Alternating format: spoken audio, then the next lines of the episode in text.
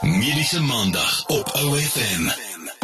Dit is Mediese Maandag op OFM die klank van jou lewe en ek gesels met Sanja van Wyk, produkspesialis van die Medical Nutritional Institute of soos ons hulle ken MNI. Vanoggend oor abnormale cholesterol en een van die komponente van die metabooliese sindroom. Vertel vir ons so 'n bietjie meer vanoggend Sanja. Jolanda, meer Suid-Afrikaners sterf aan kardiovaskulêre siektes as aan al die kankers kombineer. In Suid-Afrika het 5 mense 'n hartaanval en 10 mense beroertes elke uur. Abnormale cholesterol is 'n groot oorsaak van hartsiektes en meer as 80% van Suid-Afrikaners het verhoogde cholesterolvlakke. Sjoe, daai statistieke is baie erg. Hoe kan jy dan jou cholesterolvlakke beheer en gaan dit my vrywaar van hoë cholesterol? 'n derde van jou cholesterolprofiel word bepaal deur jou dieet. So met 'n gesonde dieet en leefstyl kan dit beïnvloed. MNI het 'n holistiese benadering tot gesondheid en ons bied 'n cholesterolvriendelike maaltydplan. Dit is gratis beskikbaar op ons webtuiste. Maar ons liggaam vervaardig egter self al die cholesterol wat hy nodig het. So 'n verdere derde word beïnvloed deur vervaardiging in die lewer en dit is hier waar gene 'n baie belangrike rol speel, veral onder die Afrikaners. En die laaste derde word beïnvloed deur herabsorpsie.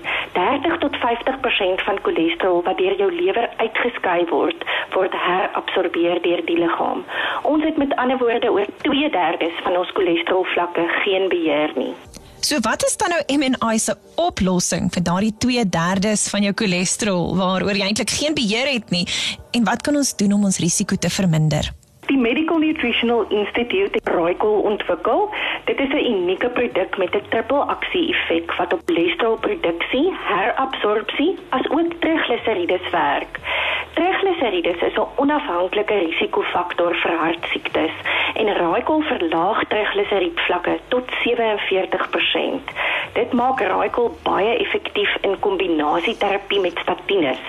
Die gevaar van cholesterol is dat daar nie werklik simptome is nie en skielike dood is dikwels jou eerste simptoom. En daarom is dit belangrik om jou cholesterolvlakke gereeld te laat toets deur middel van 'n lipogram. Die goeie nuus is dat slegs 'n 10% verlaging in jou cholesterolvlakke jou kardiovaskulêre risiko met tot 50% kan verminder.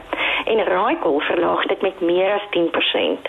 Met ander woorde, die MNI oplossing vir optimaal gesonde cholesterol en trigliseriedvlakke is ons gratis cholesterolvriendelike maaltydplan. Besoek gerus ons webtuiste hiervoor. Maar dit is nie genoeg nie. Jy moet jou liggaam help en dit kan jy doen deur raaikol te gebruik. So gesels Sanja van Wyk, produkspesialis by die Medical Nutritional Institute vanoggend op Mediese Maandag. Gaan maak gerus 'n draai vir daardie eetplan by mnilifestyle.co.za en vir vandag se episode by ofm.co.za. Volgende week bespreek ons hartgesondheid en inflammasie. Mediese Maandag op OFM. Luister na Potgooi op OFM.co.za.